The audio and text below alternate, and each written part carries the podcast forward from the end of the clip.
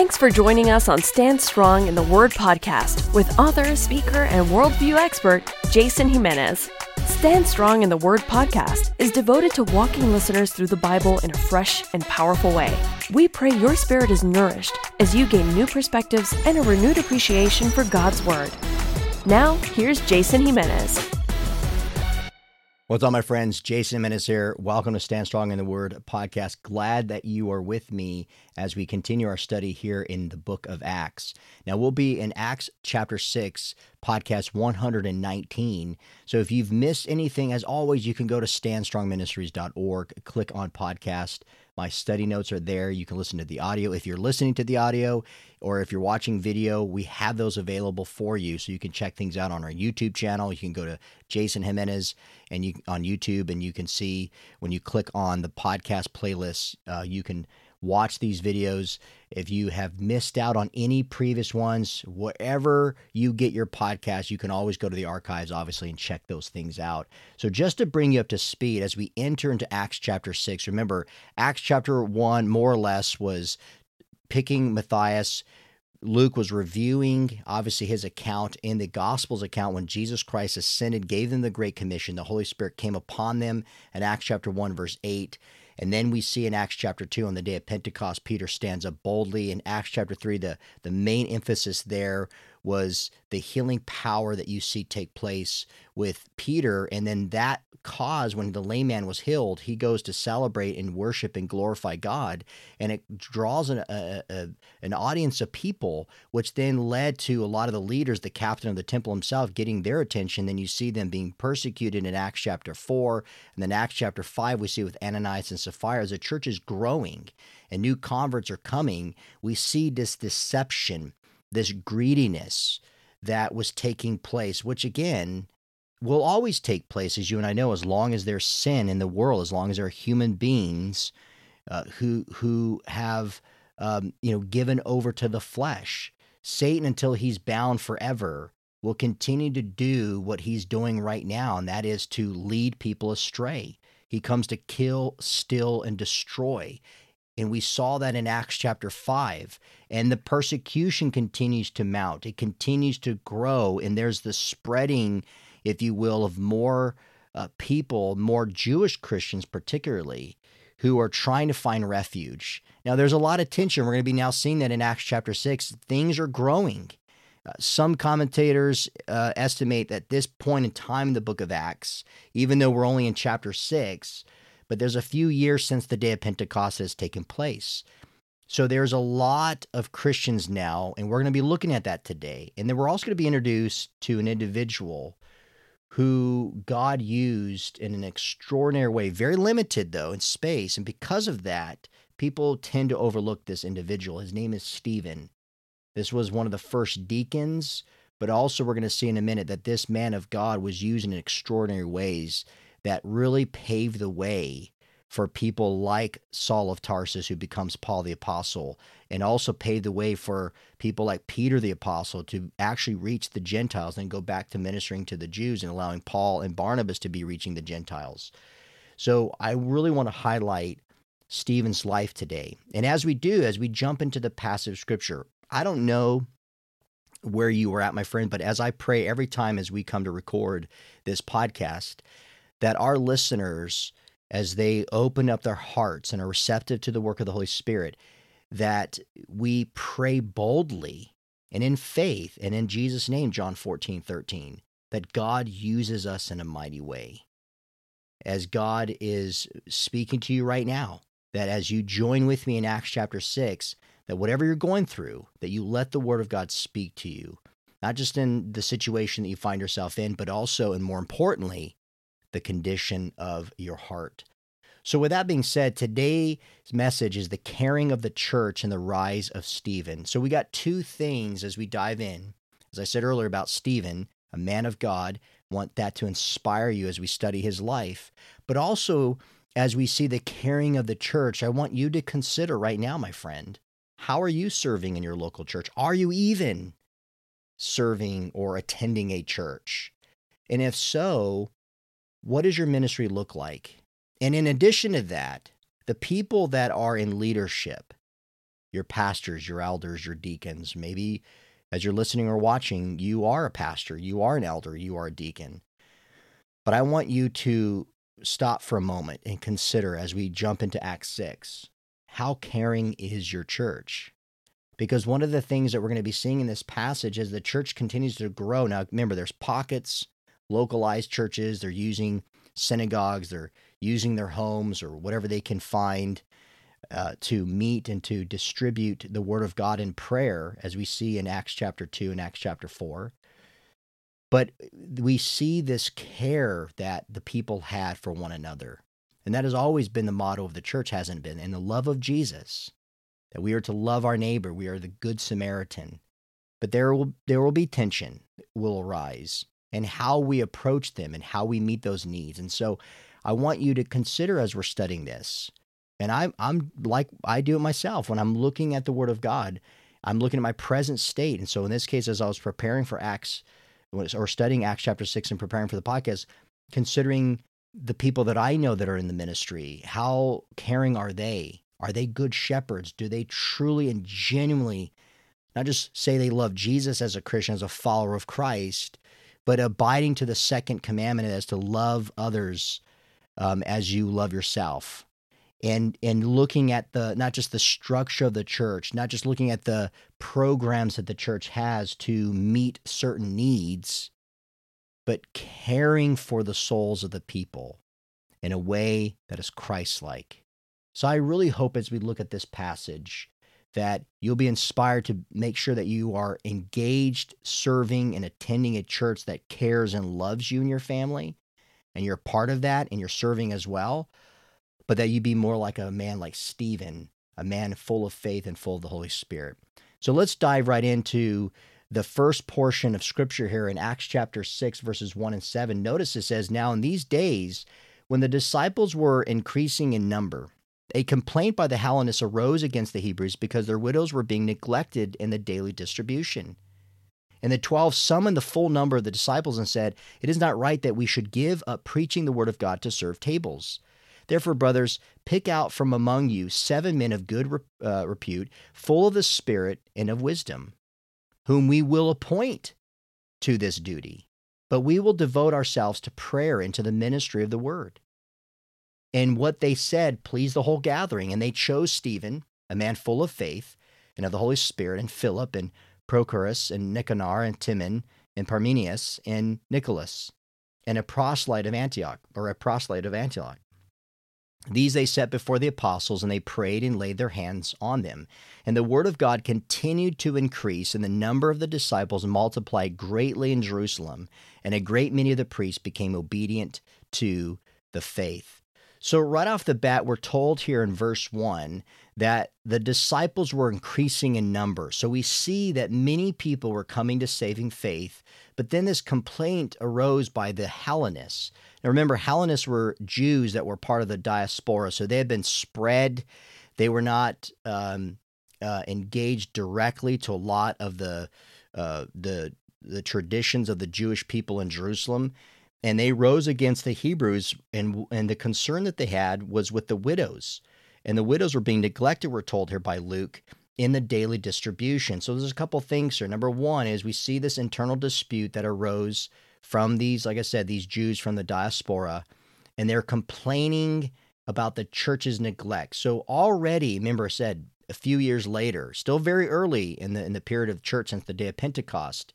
So there's a lot of kinks. They're still thinking, they're start, still working things out. Now remember, the Jews were not spreading the gospel to the Gentiles. They this was a lot of this was primarily just Christian Jews, if you will.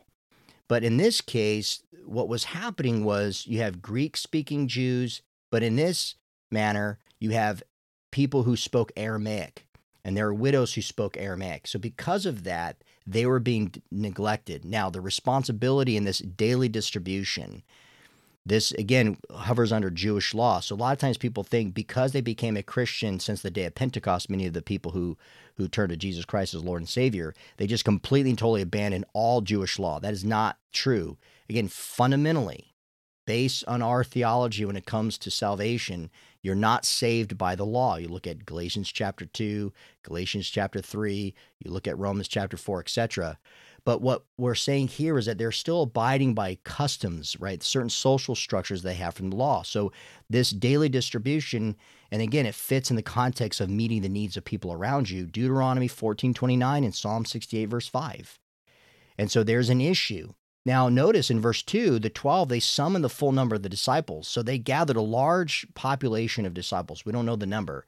But notice that the apostles are directly involved in this. And this is one of the first early signs that we see the apostles in Jerusalem gathering together as a council. Now, remember, prior to all this, we just saw that Peter and John went before the Sanhedrin. So that still exists of the seventy to seventy-two member uh, individuals, primarily ran by the Sadducees and made up of Pharisees. But you see now this council, if you will, the apostolic council of the twelve gathering about overseeing certain needs as they grow.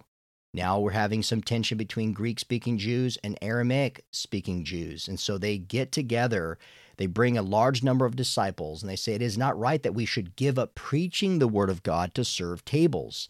That literally means we cannot be responsible directly, personally, of taking care of the food in the meals in these type of areas. Their, their primary goal, as we're told in Scripture, is to preach the gospel of Jesus Christ, to raise up leaders to care for the miscellaneous needs in the early church, and to pray. That was what they needed to focus on. We see in Acts chapter six, verse four. Now notice, they said, okay, here's the requirement. We need seven men of good repute, full of the spirit of wisdom, whom we appoint to this duty. Now, what's interesting, and this is why they picked seven, because again, in the Jewish communities, they often had a seven-man council. So they figured, hey, it works in, in our customs, so let's appoint qualified people, men of character, seven of them, that are exemplary, people that we know will get the job done, that represent us, that represent the church and Christ's love, that know a lot of the people in the community. And we're going to devote ourselves here in verse four, again, of prayer and the ministry of God's word. That's our primary role. Now, you think about that.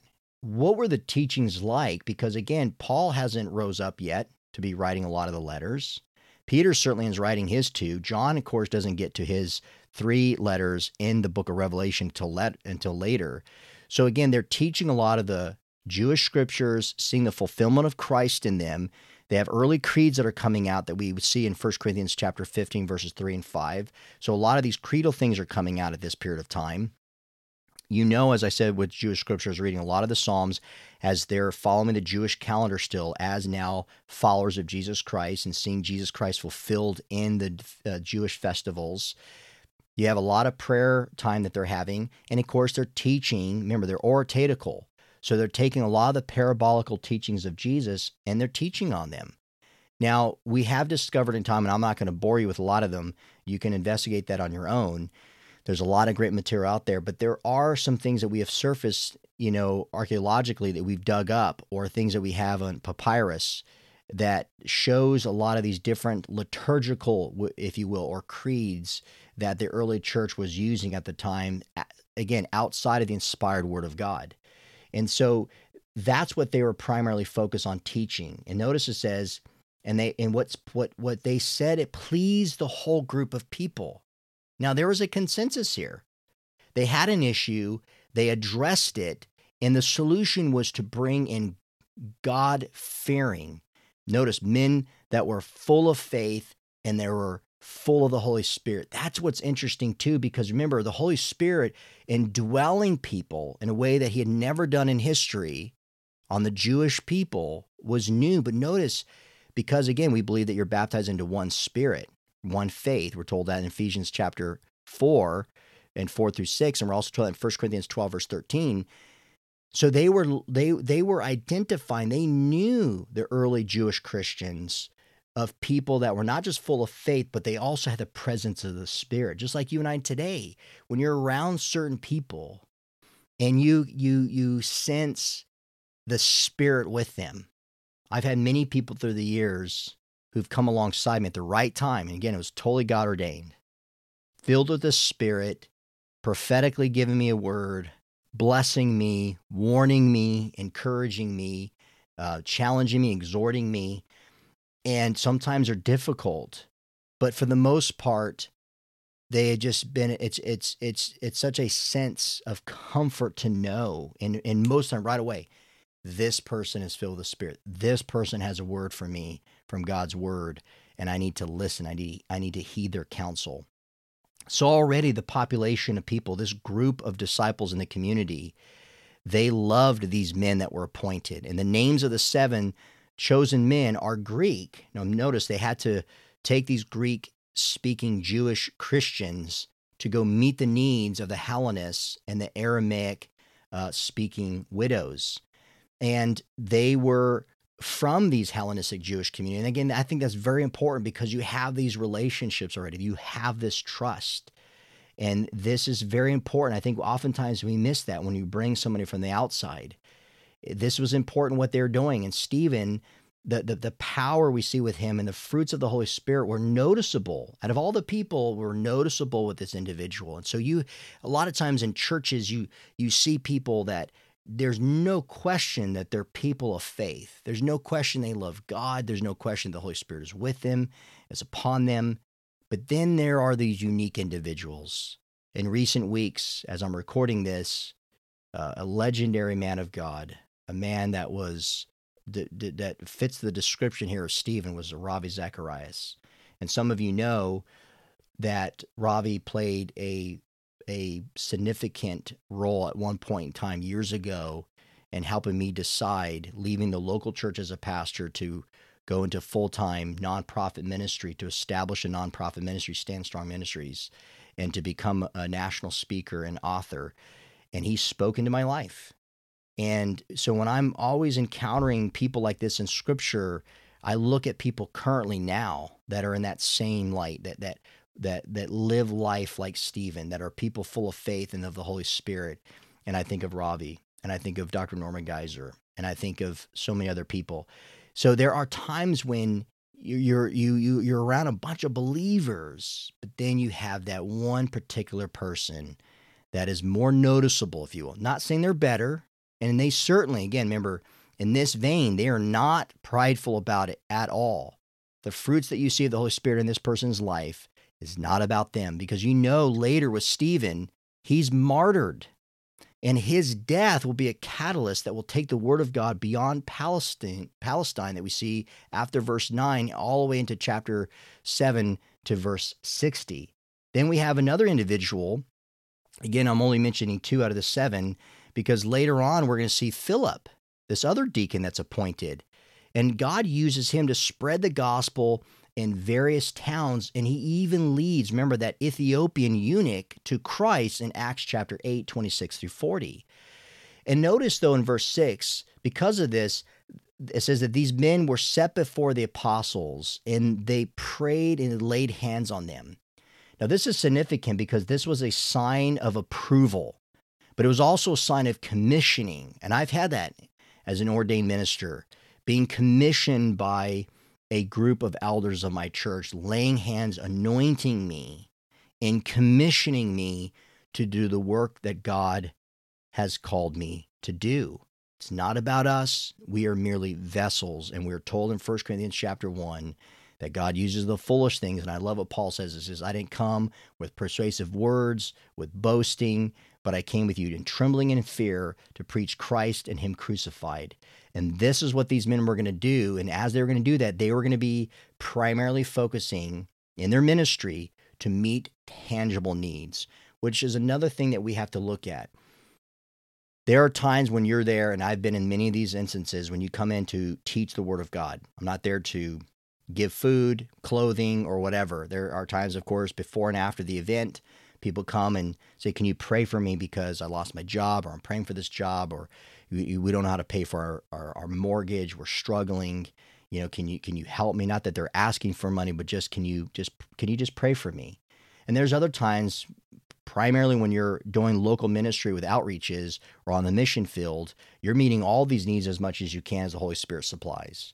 Their physical needs and their spiritual needs. And oftentimes we see by meeting the tangible need, you can you open the person's heart when you give them, again, a hot uh, plate of food, and when you clothe them and you give them clean water, or you wash their feet, or you provide medical care for them, that you're showing that you care for them, that they're a human being. That's human decency. It's a love of God, because we know that they're made in the image of God. And through that, you can speak to them on a spiritual level.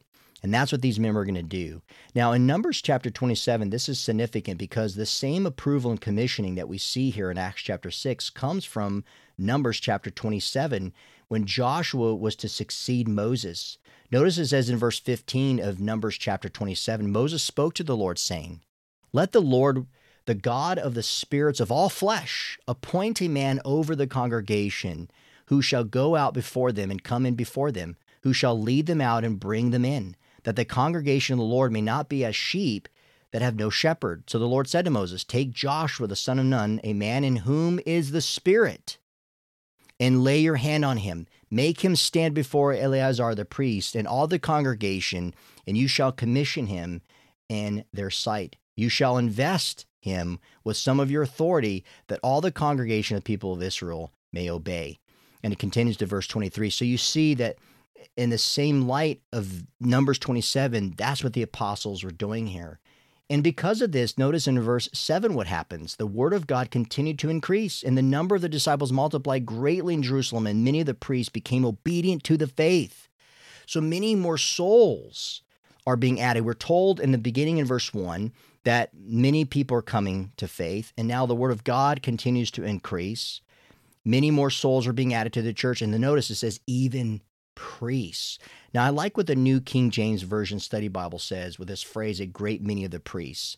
It writes, quote, "It is estimated that in Jerusalem there were some eight thousand priests." Luke is not referring here to those who attacked the faith. Most priests were not from the high priestly families. They had ordinary vocations that permitted them to serve their term and their turn in the temple periodically, much like Zacharias, the father of John the Baptist. These were humble, devout men of God who became obedient to the faith, recognizing Jesus as the Christ. Their service in the temple was enhanced because they understood the truth behind the rituals they performed, end quote. That is very significant. These priests, as the, the New King James Bible tells us, were ordinary people like Zacharias, but they had the Jewish scriptures. They see that, yes, Christ came and fulfilled them. He is the Messiah. So now let's look at segment number two here, the powerful witness of Stephen in verses eight through ten. And it says, "And Stephen, full of grace and power, was doing great wonders and signs among the people. Then some of those who belonged to the synagogue, of the freedmen, as it was called, and of the Cyrenians, and of the Alexandrians, and of those from Cilicia and Asia, rose up and disputed with Stephen, but they could not withstand the wisdom and the spirit with which he was speaking." So one of the things that's significant about Stephen, even though he was called to do tangible things, right, to meet the physical needs of the daily distributions, this man, you could say in many ways, was overqualified. So let that sink in as we look at the powerful witness of Stephen. See, oftentimes people think, well, I'm a really good speaker, or I'm very educated. I shouldn't be, you know, standing here, uh, you know, distributing food.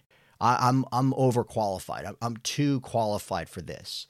I need a more special, more recognizable uh, position that I think really upholds to my, uh, you know, education, or what I deem is appropriate to my status as a Christian. That is not, my friends, and I know it's so obvious, and we all shake our heads, and we're in total agreement.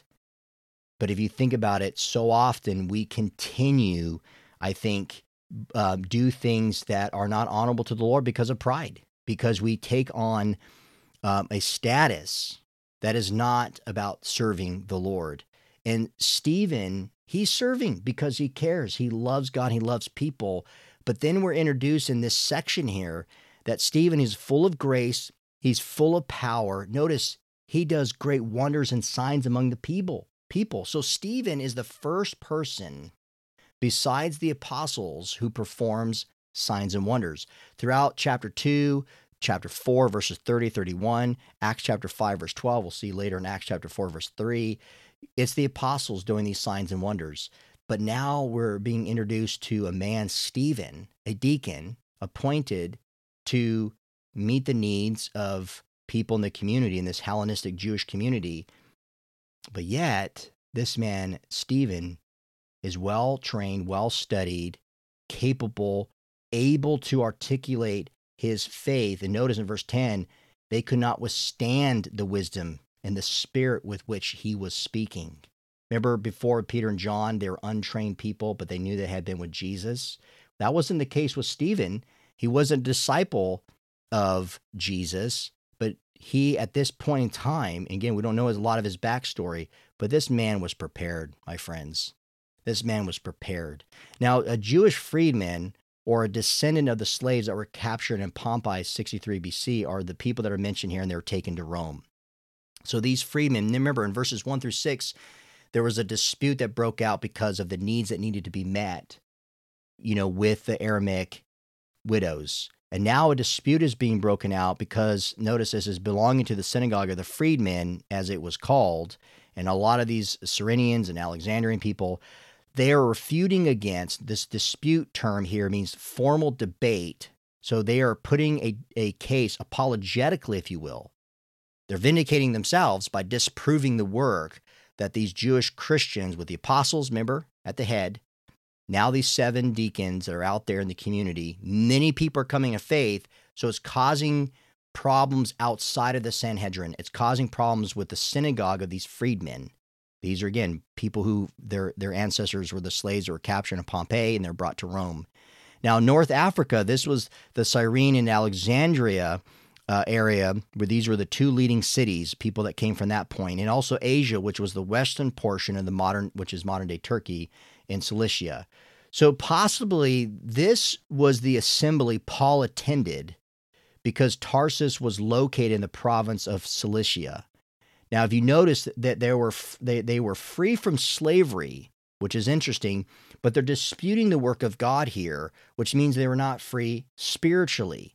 So they were in control of their own separate synagogue, but clearly we see here, again, hidden, we see the deception of Satan in this area. We saw that with Ananias and Sapphira in the previous chapter, in chapter five, and now we see the deception, the control of Satan with these, these freedmen running this synagogue, and we know a lot of their converts, people that attended their synagogue, were seeing what it was so extraordinary and amazing with what Stephen and his his his companions were doing, meeting the needs of people in their communities and preaching the gospel. And many people are coming to faith, even priests. So you think of some of the connection of these priests that were in association with these freedmen synagogues, but now they came to saving faith, and they're trying to go to these freedmen and trying to convert them as well. So tension arises, and this is a massive debate. Now, who stands up? It's not one of the apostles. Isn't that interesting? It's Stephen, which leads us to our third point here in verses eleven through fifteen.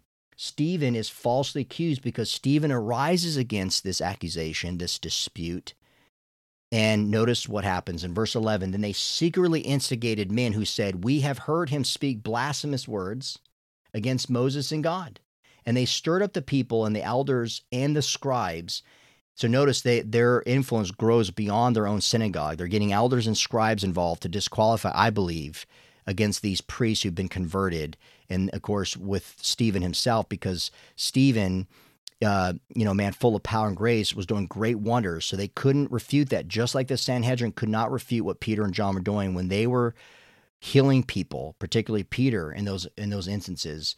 So Stephen is being accused, and it stirs up these elders and scribes. And notice this is, and they, they came upon him, and they seized him and brought him before the council. And they set up false witnesses who said, "This man never ceases to speak words against his holy place in the law." For verse four, fourteen, "For we have heard him say that this Jesus of Nazareth will destroy this place and will change the customs that Moses delivered to us." So what's interesting is that these instigators, they were unable to successfully defeat Stephen in a debate. So what did they do? They resorted to making lies in an attempt to kill off Stephen. Now, if I may uh, speak to this a little bit, this is this is the tragedy, I believe. Now, remember, these these people were influenced by Satan, and we're going to have that, my friends. We are going to have people in our lives who are atheists, people who are very progressive and liberal, and they're thinking about things. For example, someone who says they're a follower of Jesus Christ, but they're not pro-life, and they believe a woman has a right to have an abortion. Uh, again, doesn't mean that person is, is not genuinely saved, but it definitely speaks to the immaturity of that Christian. But no matter what we face with people, a, mu- a Muslim, a Mormon, a Jehovah's Witness, someone from Hare Krishna, someone who is part of new spirituality movements, whatever the case may be, there will be disputes. And again, that's not entirely to say that because you get into a dispute with someone, that's wrong.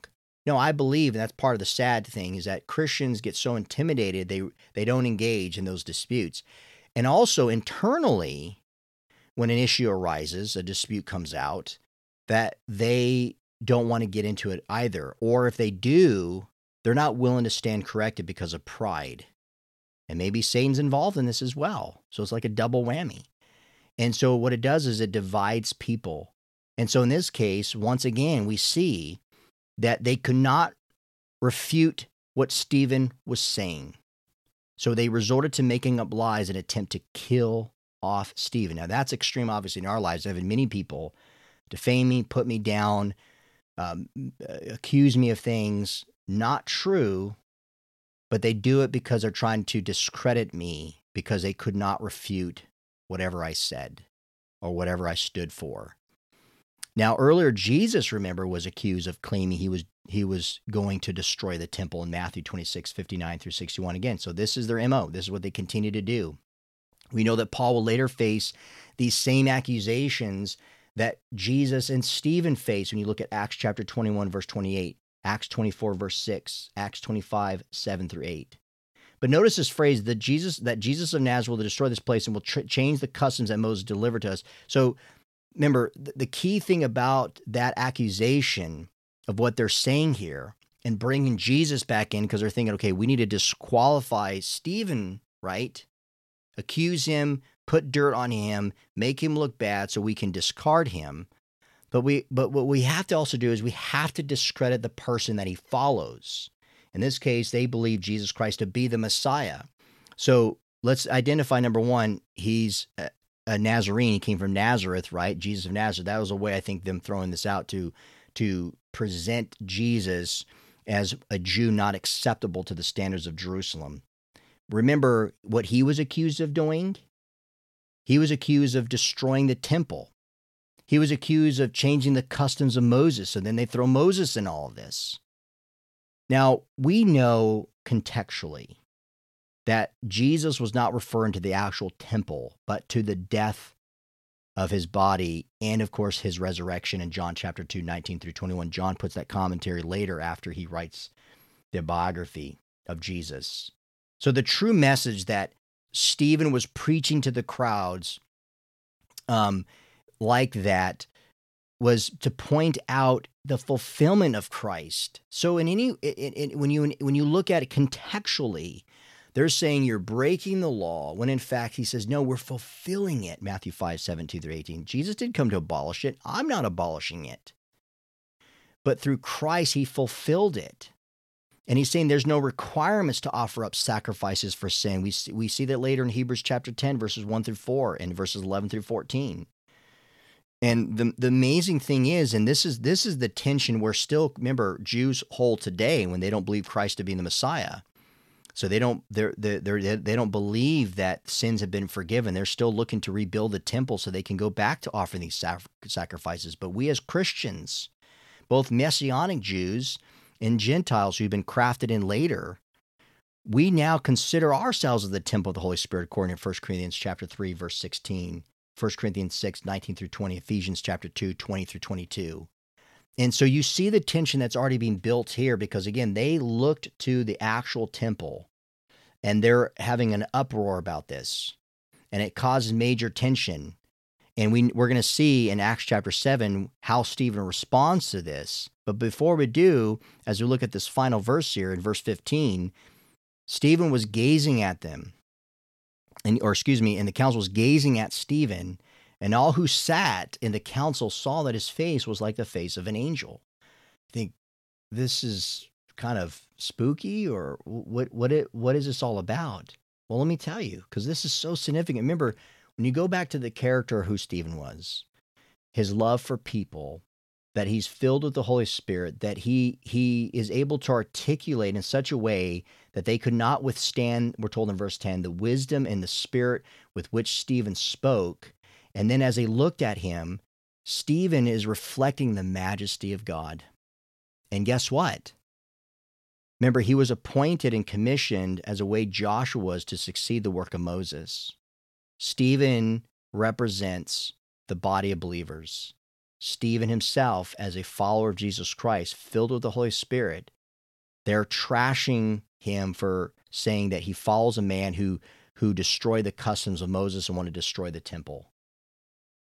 And yet he's representing, in a way, just like Moses, the glory of God. If you go back to Exodus chapter thirty-four, we're told there that Moses' face, you know, he had the glory, he reflected the glory of God. This is someone who's in the presence of God. And that's the indication here. So when you and I talk about the care of the church and you look at people who are filled with the Holy Spirit, they're looking at men and women that are full of faith and they know the Word of God, I ask you, I challenge you, and I'm even you personally, do people see the glory of God in you? Do you reflect the glory of God because you're in His presence? You can't help but imitate and be like someone, mimic someone when you're with them, when you spend time with them, when they have impacted you in such a way and you're so sensitive to them, to what they have to say, that you don't just repeat their words, right? You don't just quote them often, but you sound like them in the process. That is genuineness. That's authenticity. That's not a copycat. When it comes to mentoring, when, it's, when it comes to somebody who's invested so much time, energy into your life, and the relationship between the two of you means more than anything, than riches in the world. That is a powerful, my friend, that is a powerful mentorship. That is a powerful example of what your faith can do in the lives of other people. And I got to tell you, I don't just measure people based on what they know in Scripture, but also how they reflect God in their life. And Stephen not only was intelligent, he not only knew the Word of God that they had then, but his life reflected the beauty of God. So much so, let me give you, in closing, three verses that speak to his face shining like an angel. In Ecclesiastes chapter eight, verse one, it says, "Who is like the wise, and who knows the interpretation of a thing? A man's wisdom makes his face shine, and the hardness of his face is changed." Matthew thirteen, verse forty-three, "Then the righteous will shine like the sun in the kingdom of their Father. He who has ears, let him hear." Second Corinthians three, verse eighteen, "And we all, with unveiled face, beholding the glory of the Lord, are being transformed into the image from one degree of glory to another. For this comes from the Lord who is the Spirit." And so I end, my friends, as we looked at Acts chapter six, and particularly looking at Stephen, I do want to challenge you. I do want to encourage you here on Stand Strong in the Word podcast. Don't just study the Word of God and go through the routine and go to church. Serve. Care for the people around you. Step up. We need to be doing more. We need to be the hands and feet of Jesus Christ. But notice in Second Corinthians three eighteen, we all with unveiled face, or we all behold the glory of the Lord. So it's not saying that only Stephen or only a select few Christians behold the glory of God. We all do as Christians. We're all the temple of the Holy Spirit. But the difference is, is that sanctification. What that means is the people who set their lives apart daily to be in the presence of God. And you will see Jesus more in that individual because they spend time in prayer and God's word and caring for God's people. And so I pray, my friends, as we end now, that you be encouraged, that you be a caring Christian, that when things arise, when disputes come up, that you don't create more problems, but you provide solutions, just like we see the early church doing. And then when disputes come about with people who oppose what you believe as a Christian, that you that like like Stephen, that you would respond as a person who's filled with wisdom, that when you speak, people cannot refute it. And remember, it's not to prove people wrong. It's not to win an argument. It's to prove that God is true. His word is truth. And anyone who defies it will be judged as a result. And because you are a vessel, because God is imploring through you, as he did with Paul in Second Corinthians five, and we're told that we're ambassadors, we're speaking for him and, and, and, and pleading people to repent, even in the midst of opposition, even when people are difficult, they're making your life a living hell. Show the love of Jesus. Cry out to him, because what we're going to see in Acts chapter seven, if Stephen threw a pity party, if Stephen wasn't really close to God, if Stephen was not a man full of faith and the Spirit, he would have backed out probably. But God had prepared him. Again, we don't know his backstory, how he got to that point, but he was ready. He was anointed. And because of it, it would spark through his martyrdom the church to spread like it never had spread before, even into the Gentiles. So I pray, my friends, that you don't limit God. But like Stephen, study God's word. Ask for the power and filling of the Holy Spirit, and may the glory of God continue to shine through you. So thank you for listening, guys. Until next time, keep standing strong, my friends.